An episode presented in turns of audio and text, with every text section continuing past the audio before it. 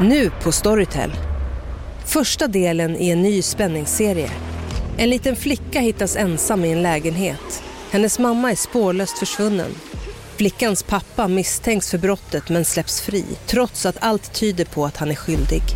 Olivia Oldenheim på åklagarkammaren vägrar acceptera det och kommer farligt nära gränsen för vad hon i lagens namn tillåts göra. Lyssna på När allt är över av Charlotte Al-Khalili på Storytel. Podplay. Dödsskjutningarna ligger på rekordnivåer. Unga män i de kriminella nätverken har hamnat i dödliga konflikter. De bär skyddsväst och måste ständigt se sig över axeln. De identifierar sig inte som missbrukare men pumpar i sig tramadol för att hantera ångesten. Många letar efter en väg ut ur det destruktiva livet. Nu har avhopparverksamheterna större tryck på sig än någonsin tidigare. Ni lyssnar på Krimrummet, en podd av Expressen med mig, Kim Malmgren.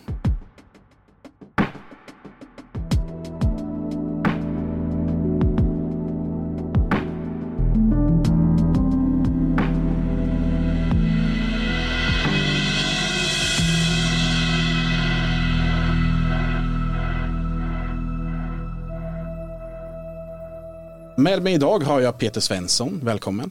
Tack. Du är verksamhetsansvarig på Passus som är Fryshusets eh, avhopparprogram. Vad är det ni gör? Vi arbetar med att stötta och lämna dem, eh, hjälpa de individer som vill lämna kriminella gäng, kriminella nätverk. Eh, och sen ser det, alla individer är alltid olika, men just att vi jobbar individuellt vi skräddarsyr just en behandlingsplanering ut efter den individen. Vi har ett behandlingsprogram på 18 månader med två års kostnadsfri eftervård. Så den totala processen är tre och ett halvt år när man går igenom vårt program. Det här med nätverkskriminalitet med avhopparverksamhet är någonting som verkligen är på tapeten. Vi har haft eh, rekord i antalet dödsskjutningar nu både 2020 och 2021. Man pratar om 1500 nätverkskriminella bara i Stockholm och tusentals ute i landet. Du som jobbar nära de här miljöerna, vad är, vad är din bild av allt det här och hur, hur har vi kommit hit? Det är jättetragiskt att vi är där idag som vi är. Samtidigt är det ju någonting som vi har sett, samhället har sett att vi går åt det här hållet. Alltså det, polisen har gjort kartläggningar, det har identifierats under en 20-30 års period. Så någonstans handlar det om att vi har lämnat våra områden, alltså myndighetsmässigt, näringslivet, det blir eh, egna områden. Och där någonstans måste vi börja jobba långsiktigt, alltså bryta, ta tillbaka områdena. För det är en, oavsett så är det en liten klick i varje område som styr dem och de styr tystnadskulturen, de styr hela området. Alla är inte kriminella där. Men de lever ju där och sätter en skräck just. Så att det är också viktigt att hela samhället kommer tillbaka, går in och tar tillbaka de här bostadsområdena. Hur gör man det? Hur man gör Ingvar Nilsson, Eva Lundmark har gjort orten bortom våldet och där pratar man om en 18-årsperiod. Alltså vi måste satsa långsiktigt. Det går inte att ändra det här under ett år. Mm. Och alla aktörer, bostadsbolagen, kommunen, polisen, eh, civilsamhället, föreningslivet, kommun, alltså alla ska gå tillsammans och ha en gemensam målbild eh, eller gemensam lägesbild och en gemensam målbild. Sen är det olika faser under den tiden men det, det går inte att erövra det här på ett år. Alltså det, är det viktigaste, det förebyggande arbetet. Det är ju det, mm. vi, har, det, är det vi har sett just. Om, om, man, om man ska börja här idag då, vart börjar man? Vad är den första fasen i detta? Det är en, en eh, gemensam lägesbild om vad som ska göras och att man sätter en planering ut efter det. Eh, det finns ju alltid mycket man alltså, kan göra hela tiden men, men det har gått så långt som du säger så att det är så många individer. Vi jobbar ju med de som är aktivt kriminella och vill lämna den miljön. Så att det är en del. Alla delar måste finnas men vi måste också börja jobba förebyggande. 67 år, alltså, ta hand, alltså, det är ju där någonstans vi ska börja. Mm. Den här klicken du pratar om som är de som, som styr då de här förorterna där eh, tystnadskulturen, där de parallella samhällen är som värst där man ser nätverkskriminaliteten har slagit rot. Någonting som jag hör återkommande oavsett om man pratar med poliser eller eh, kriminella själva eller socialhandläggare. Det är att bilden som de målar upp av hur de unga männen i den här miljön mår är fruktansvärd. Att alla mår jättedåligt. Ja, det, det skulle jag vilja hålla med om just att, att vi Just vi träffar många individer, vi gör bedömningssamtal, 26-27 år, man säger att man är äldre, man har garanterat PTSD, man är sönderstressad, man litar inte på någon. Alltså man är utbränd i 26-27 års ålder. Och det är klart att det blir en påtaglig stress för de här individerna. Och samma gäller det så här när jag frågar, missbrukar du någonting? Nej. Tar du några substanser? Ja, jag röker cannabis och käkar tram. Men mm. det gör ju alla så att det är inget missbruk. Det, det måste inte. Jag, nej, det måste jag göra för att överleva, för att klara dagen. Mm. Så att må bra i det livet, det är, det är för mig det är svårt. Alltså, du kan inte må bra i ett liv. Dina närmaste vänner blir avrättade. Mm. Du blir lurad, alltså, det är klart att det blir en stress för de här individerna. Samtidigt är det också otroligt svårt för dem att lämna den miljön. Det är deras bröder, det är en tillhörighet, eh, de får bekräftelse, de känner sig att de är ett sammanhang och det är det vi jobbar med att lyfta dem till nya sammanhang men positiva delar i samhället. Mm.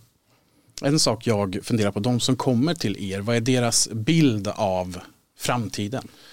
Vi arbetar också med de som är motiverade. Det är frivilligt hos oss, det är inga på tvång. Det är de säger, de skulle vilja säga de flesta, jag vill ha ett vanligt svenssonliv. Jag frågar vad innebär det?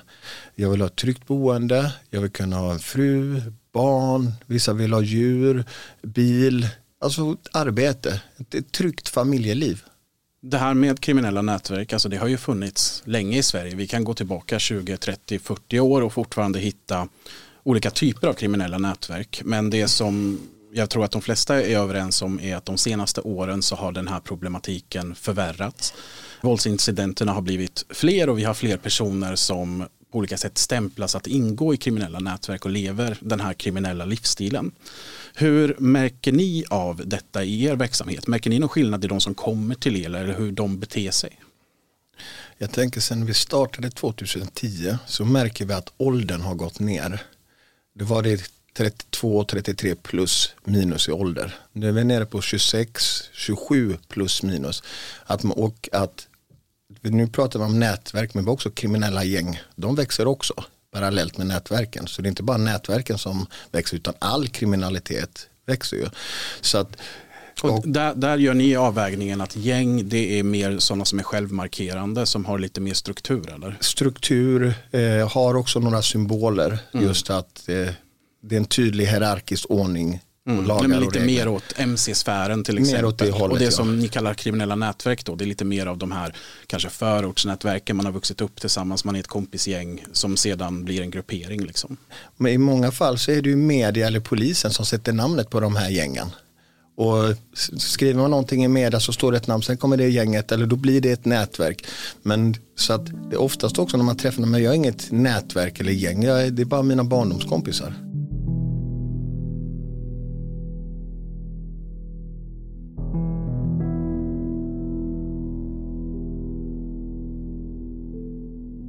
Det här med ålder är någonting som, som jag har hört många gånger är någonting som påverkar en kriminells eh, vilja att vilja lämna det där livet. Man känner att man har kommit upp i en viss ålder, kanske runt där mitten av alltså 25-årsåldern, 30-årsåldern, man kanske har skaffat barn, man kanske har gift sig, eller man har hittat nya saker i livet. När, när det går ner i åldrarna sådär, eh, har man hittat de stora broarna i livet då för att komma till någon annan plats? Eller vad är det som gör att det sjunker? Jag tror det, att det är också åldern på kriminaliteten som sjunker, att man börjar tidigare. Och då blir man ju blir man utbränd och kommer de här livsgrejerna saknar det något kanske vid 30. Det för det är någonstans 28-29 som man börjar tänka på familj och de delarna. Men också blir det att börjar du tidigare i kriminaliteten så går ju också åldern ner då du känner dig utbränd.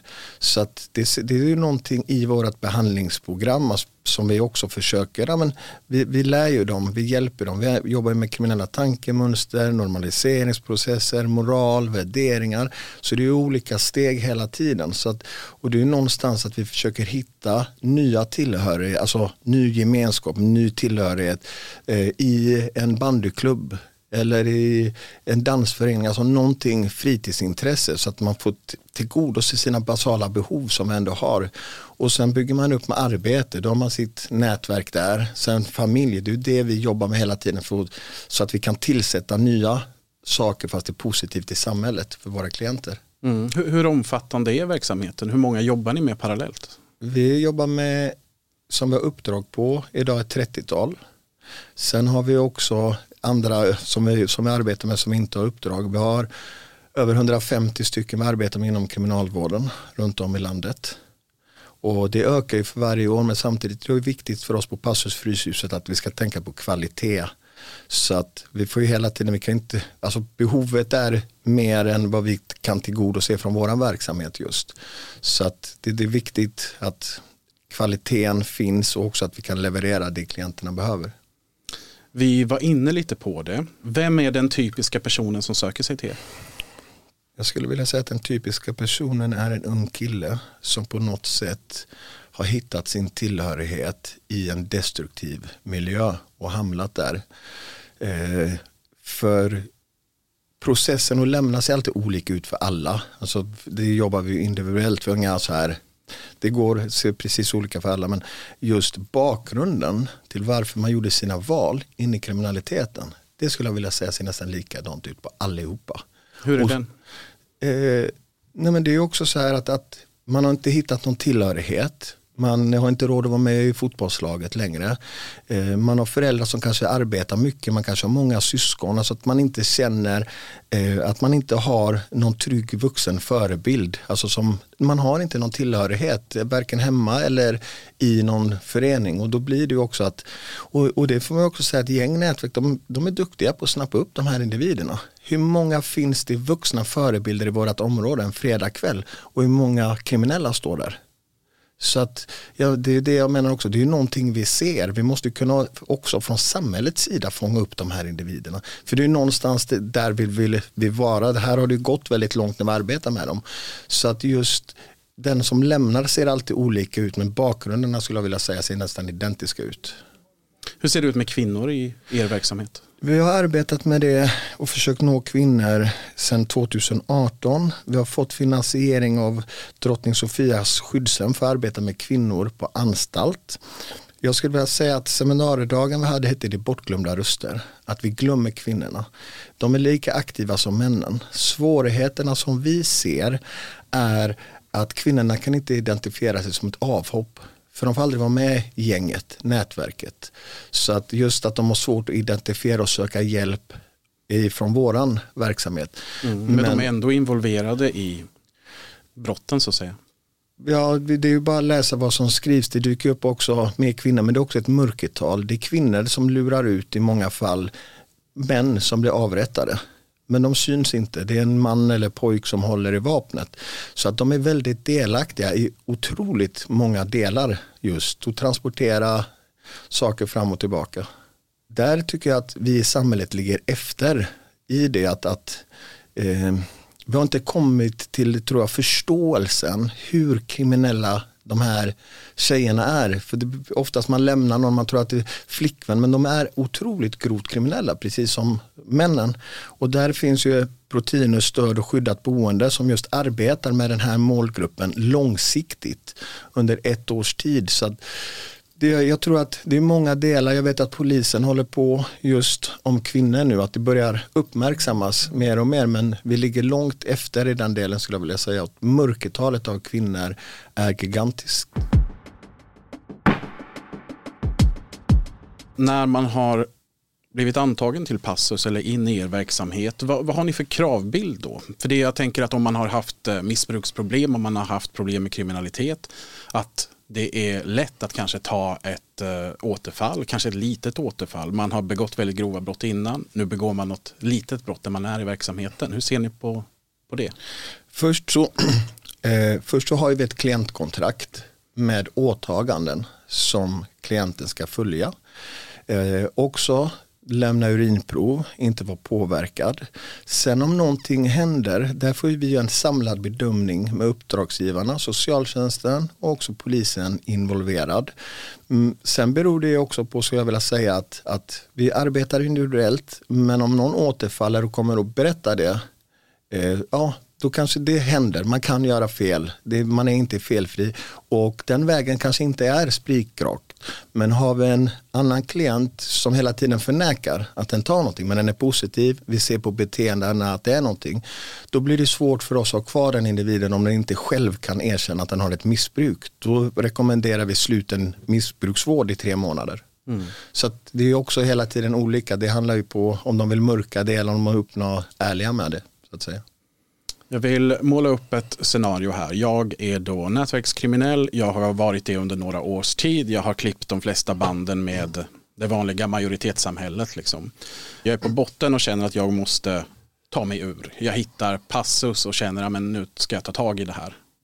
Hur går processen till, liksom steg för steg? Vi tar emot, om det är ett samtal, vi försöker alltid träffa individen eh, fysiskt. Det första de får göra är också att skriva under ett samtycke att vi kan utbyta information med myndigheter om vi ska hjälpa dem med flera. Eh, och där gör vi en bedömning om framförallt om det är någonting som vi skulle kunna arbeta med. Sen ser det också olika ut eh, vilken kommun, vilken stad du bor i i Sverige. Men de, då råder vi dem att kontakta socialtjänsten. Ett ärende, öppna en utredning på klienten.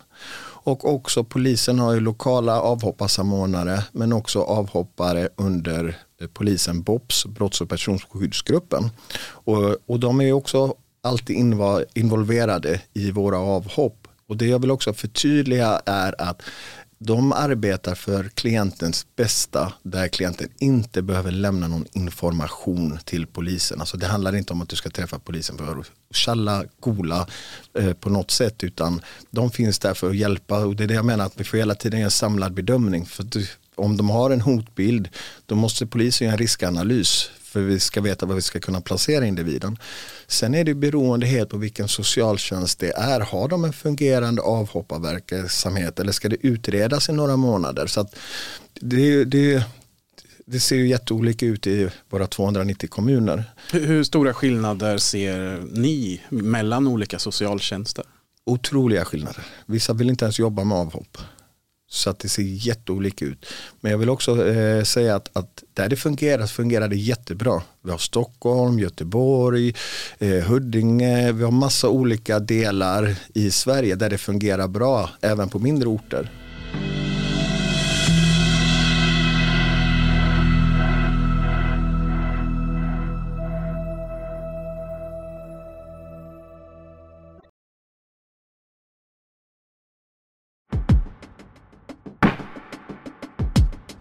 När man känner att jag vill lämna det här livet så brukar man prata om att det finns ett kort motivationsfönster. Mm. Och att det då är viktigt att uh, få tag i den här personen just när han är motiverad och villig. Hur, hur ser du på det? Eh, det är, det är det som är avgörande skulle jag vilja säga. Och det är öppet under en kortare period. Hur längre tiden går, hur mer tappar man ju hoppet och man lever ju under en väldigt pressad situation. Och det är det jag menar med att det ser så olika ut inom olika socialtjänster. För den här individen orkar inte vänta på en fyra månaders utredningstid. Utan sen finns det andra socialtjänster där det går på dagen att få bort dem och placera dem. Så att, och det är otroligt viktigt just med det här motivationsfönstret att vi alla aktörer eh, agerar kring det. Och jag eh, upplever att vi är duktiga på det vi gör men vi alla tillsammans, det är då också arbetet blir som bäst. Polis, socialtjänst, kriminalvård, andra från civilsamhället, arbetsförmedlingen men också näringslivet, fastighetsbolag. För att vi, vi jobbar ju med beteendena, vi jobbar med förändringar. Samtidigt behöver vi en uppdragsgivare. Sen de ska komma ut i arbete, bostad. Så att det är ju som sagt när alla, när det fungerar att alla aktörer kliver in just. Så att det är då arbetet blir som bäst. Mm. Arbetar ni uppsökande någonting? Eh, nej, det gör vi inte. Men det blir ju en form av uppsökande när vi är på kriminalvården. Men vi träffar i grupp på vissa Hej, Ulf Kristersson här. På många sätt är det en mörk tid vi lever i. Men nu tar vi ett stort steg för att göra Sverige till en tryggare och säkrare plats. Sverige är nu medlem i Nato. En för alla, alla för en. Har du också valt att bli egen? Då är det viktigt att skaffa en bra företagsförsäkring. Hos oss är alla småföretag stora och inga frågor för små. Swedeas företagsförsäkring är anpassad för mindre företag och täcker även sånt som din hemförsäkring inte täcker. Gå in på swedea.se företag och jämför själv. anstalter på avdelningar. Men det är ju i de individuella samtalen mm. där vi kan påverka som bäst. Och hur, hur, många av dem som är kopplade till er har ni liksom fångat in när de sitter på anstalt och avtjänar fängelsestraff? Vi, alltså, vi har ju över 150 stycken eh, på anstalt så att eh, nu har inte jag exakta siffror på hur många som kommer från kriminalvården och inte men det är en stor andel just som vi får också eller får uppdrag på när de lämnar kriminalvården. Men får inte den här individen ett skyddsnätverk, alltså ett nätverk när den kommer ut samma dag, då är största risken att de, den kommer återfalla samma dag. Så att det, det är det jag menar med att hela kedjan måste fungera och det är då det funkar som bäst. En av de första gångerna jag vet att jag kom i kontakt med Passus, eh, när jag läste om Passus då i, i något av alla fall som vi håller på att arbeta med som kriminaljournalister. Det var en man som var nätverkskriminell från Rinkeby som satt av ett fängelsestraff. Eh, när han kom ut så drev han ett mål i förvaltningsrätten för att han ville få hjälp av Passus. Men hans, eh, hans eh, stadsdelsnämnd sa att du får gå istället in i den eh, polisiära avhopparverksamheten. Det ville han inte för att han eh, kände inget förtroende för polisen. Detta tröskades igenom förvaltningsrätten och kammarrätten utan att han fick eh, utan att han fick rätt då till den här passushjälpen. Det slutade sen tragiskt nog med att han blev mördad. Och jag funderar på er, hur, hur svårt har ni att få socialtjänsten att eh, skriva under på att de som vill ha er hjälp ska få den? Det ser så olika ut. Det finns de socialtjänsterna som är fantastiska. Alltså det, det är det som är ett problem. Och det är också det som blev ett fiasko med punkt 33. Att de inte följde upp med den här nationella avhopparverksamheten. Mm. Det är då alltså i eh, regeringens 34-punktsprogram om hur de ska stävja gängkriminaliteten så hade man ett förslag på att införa en, ett nationellt avhopparprogram. Ja, som har utretts under fyra års tid. Så att, och det är den här biten som är, det är väl den jobbiga biten i vårt arbete just. Det är inte lätt att höra om den här historien. Och tyvärr så måste jag säga att den här killen är inte den enda. Mm det blev, eh, det blev massmedialt just kring den här killen. Men det är inte den enda killen som har blivit avrättad som inte har fått hjälp i tid. Så att, eh, ja. Hur känns det? För ni arbetar ju så nära detta. Vi behöver ju eh, individuell handledning, handledning i grupp för att det är ju klart att har, har vi jobbat med en individ, träffat under en period och så sen ja, går inte vidare. Och nu säger inte jag att det behöver inte vara våran hjälp, eh, verksamhet som hjälper individen utan det kan vara någon annan, bara individen får hjälp så att säga. Eh, just och eh, eh ja, det är klart att, att, det är klart att det det, det, det känns, det blir, det blir smärtsamt och jag tänker på individen, jag tänker på individens anhöriga. Alla runt omkring han, så det är inte just bara oss det är smärtsamt för. Samtidigt med det jag arbetar med så har vi också lyckats med så många individer så att det är det som ger mig glädje i det här och att jag vill fortsätta med det.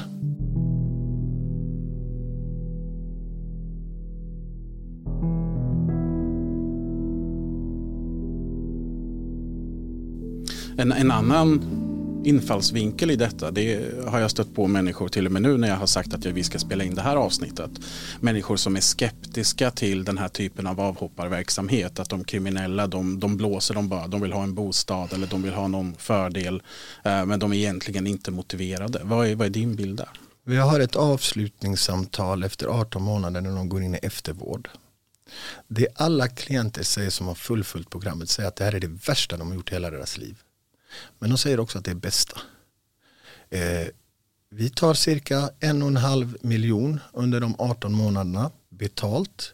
Slår man ut det med våran eftervård på tre och ett halvt år så blir den summan 1143 kronor.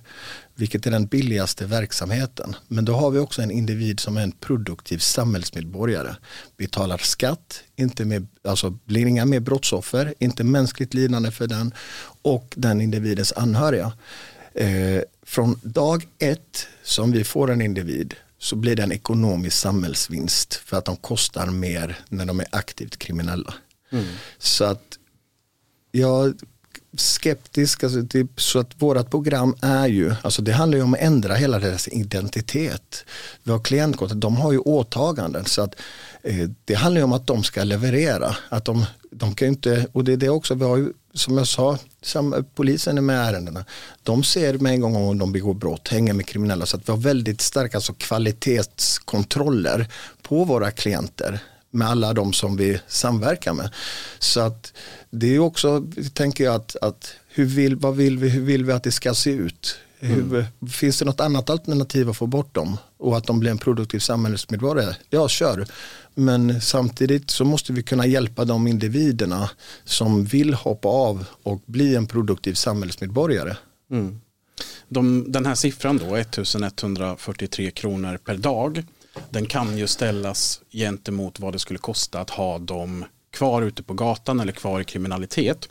Och då finns det ju nationalekonomen Ingvar Nilsson som blev uppmärksammad i höstas när han var med i Agenda för han hade räknat på vad en gängkriminell individ kostar. Siffran som han hade kommit fram till då var att en gängkriminell under 15 års tid i snitt kostar 23 miljoner kronor och om det är en väldigt våldsintensiv individ så kan den siffran vara så hög som 90 miljoner kronor. Ja, jag skulle vilja säga att bägge siffrorna är låga. Han har gjort ett fantastiskt arbete, Ingvar Nilsson och Eva Lundmark. Den är också snart tio år gammal så det blir mer brott under tiden. Så jag tror också att summan har ökat men oavsett, vi gjorde den tillsammans med Ingvar och Eva och det var ju för att belysa kostnaderna. För vi var ute och pratade om att det blir mindre brottsoffer, mindre mänskligt lidande. Men då var det ingen som ville hjälpa till ändå. Det, det är ju det också som blir, när vi arbetar med det här, det är ju det som blir våra utmaningar för att vi upplever också att eh, samhället, näringslivet, eh, eh sjukvården vill inte ens ta i de här individerna med tång. Vi har problem att hitta terapeuter till det avhopp, eh, hotbild, nej tack. För de ser som, eh, det, det blir en risk. Ska vi hjälpa den här individen ut i arbete? Nej, det är en gängkriminell nätverk.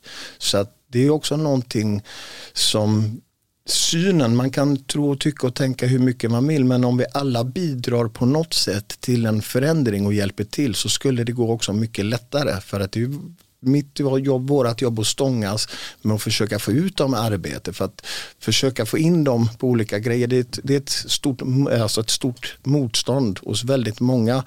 Eh, samtidigt eh, så är det här vanliga individer. Jag tror inte att någon, alla, vi alla föds nakna. Jag tror inte att någon föds kriminell utan att vi skapas på olika sätt. Och är det föräldrarnas fel, är det den individens fel eller det här området har hela samhället lämnat så att kriminaliteten har ökat. Blir inte risken då större att fler kommer in i kriminaliteten? Mm. Så att jag tycker också att det är, många, det är många delar, det är lätt att skuldbelägga men någonstans vill jag att också individer tänker på vad kan vi göra istället, vad kan vi bidra med? Du, du var inne på det där, föräldrarnas roll. Den, det är ofta någonting som dyker upp i debatten, att många tycker att föräldrarna borde ha gjort mer för att hålla ungdomarna borta från den här typen av kriminalitet. Vad, vad är din syn på föräldrarnas roll i allt detta? Vi har på Fryshuset kostnadsfritt anhörigstöd.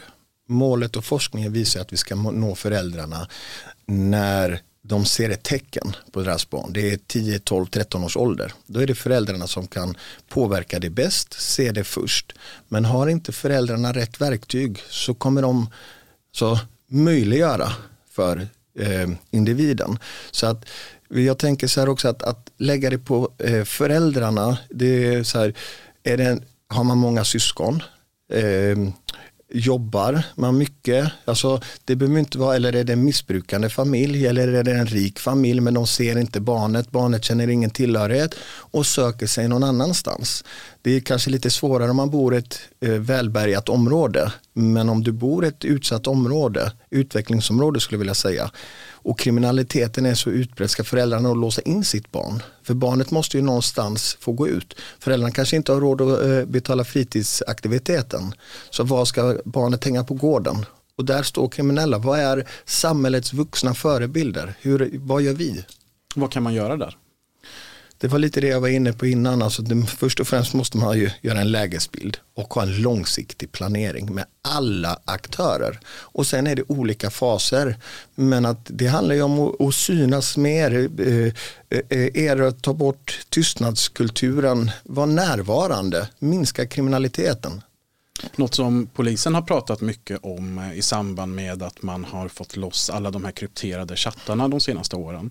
Det är att man har kommit åt personer som man menar är högt upp i hierarkierna i de här nätverken. Människor som, som har stort inflytande i den lokala kriminella miljön. Och man har beskrivit det som ett andrum. Nu kan vi jobba mot rekrytering. Nu kan vi Eh, stävja den biten av det. Hur, hur, ser du på det?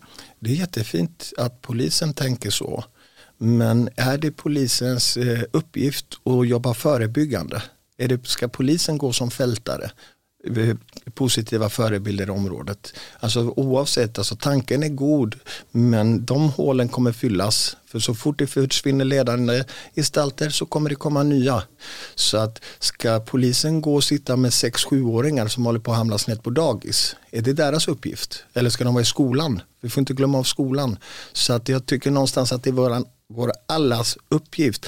Men det är också lite det här som blev fel. Nu ska polisen satsa på förebyggande övriga samhället satsar på något annat, de är inte med. Så att någonstans behöver alla aktörer kliva in och göra en gemensam satsning med en gemensam målbild.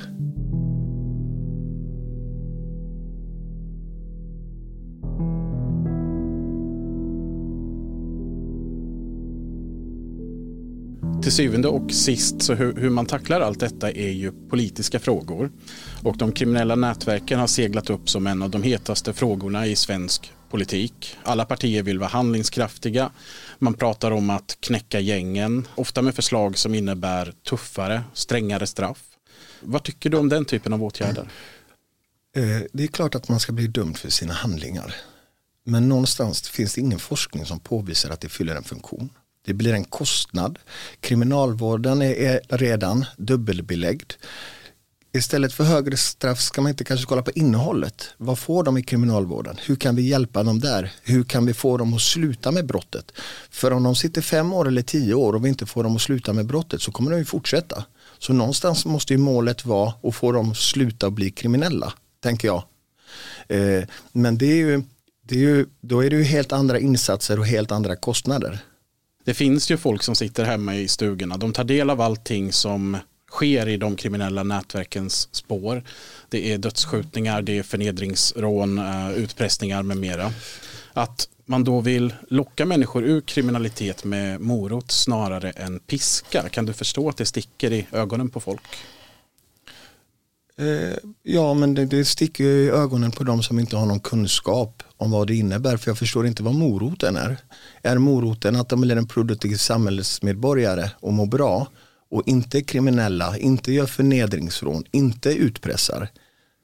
Eller vill vi att de ska fortsätta? Så att jag kan inte förstå riktigt vad moroten i det hela är. Och som jag sa tidigare, det är klienterna säger att det här är det värsta de har gjort i hela deras liv. Men det är också det bästa. Så de får ju också uppoffra, de får byta stad, de får uppoffra sina vänner, sin familj. Så att där jag, jag tror att det handlar om bristande kunskap. För att vad jag vet så är det ingen gängkriminell som lämnar som får en lägenhet, ett jobb. Utan kanske om 13 månader. För att då måste du arbeta för även om du lämnar kriminaliteten så tänker du kriminellt. Du har kriminella moralvärderingar, PTSD, terapi, alltså det är så många delar som Passus på Fryshuset arbetar med som vad heter det, klienterna får vara delaktiga i för att de ska kunna förändra sina beteenden. Hur ser ert facit ut av de som har varit hos er, gått igenom era behandlingar? Vid Linnéuniversitetet, Torbjörn Folksby, Kristin Alm gjorde en utvärdering på våra arbetsmetoder som släpptes 2021. Eh, och att det är fungerande arbetsmetoder går i linje med forskningen våra uppdragsgivare är positivt inställda. I och med att den är gjord från 2015 så blir det, och vi har tre och ett halvt års vård, så blir det för tidigt att göra en procentuell eh, utvärdering.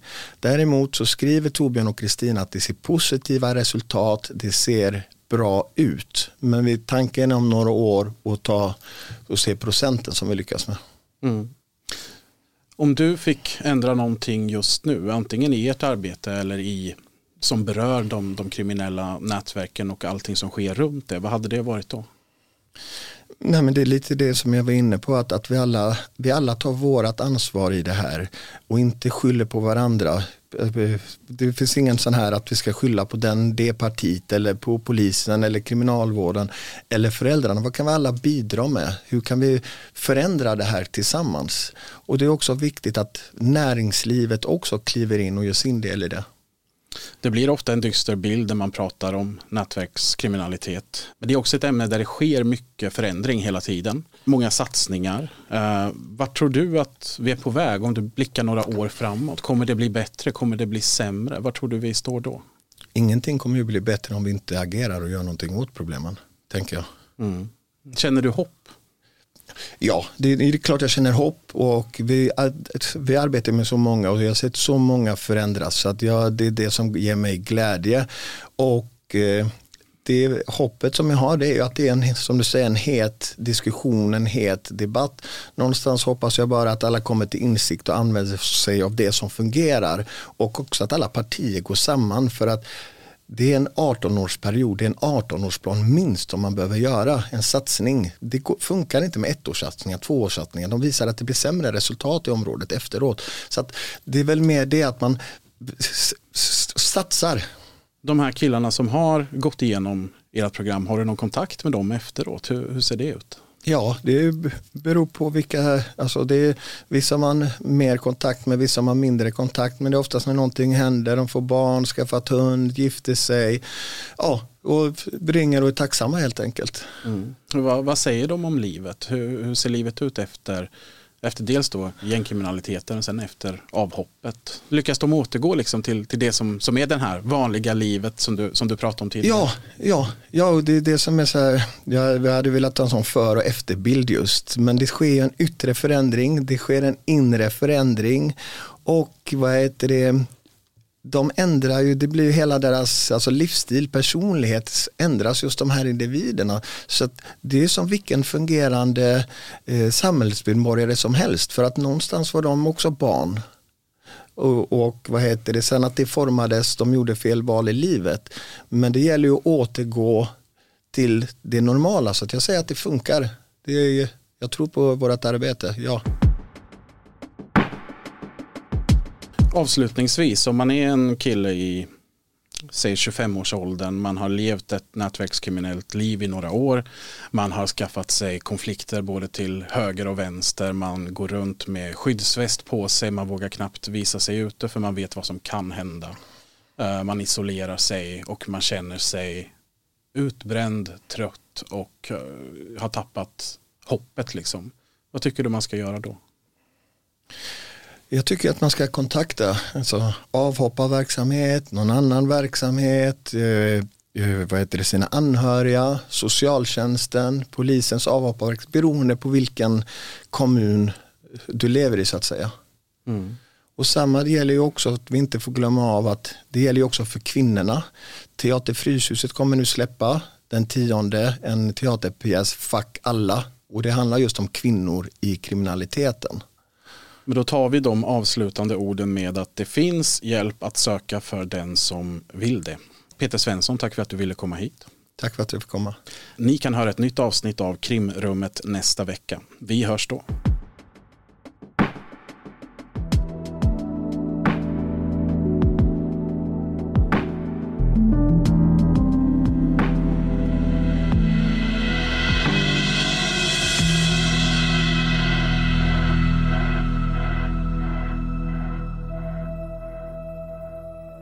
Du har lyssnat på en podcast från Expressen. Ansvarig utgivare Klas Granström. Hej, Synoptik här. Hos oss får du hjälp med att ta hand om din ögonhälsa. Med vår synundersökning kan vi upptäcka både synförändringar och tecken på vanliga ögonsjukdomar. Boka tid på synoptik.se. Hej, Susanne Axel här. När du gör som jag och listar dig på en av Krys vårdcentraler får du en fast läkarkontakt som kan din sjukdomshistoria. Du får träffa erfarna specialister, tillgång till lättakuten och så kan du chatta med vårdpersonalen. Så gör ditt viktigaste val idag, lista dig hos Kry.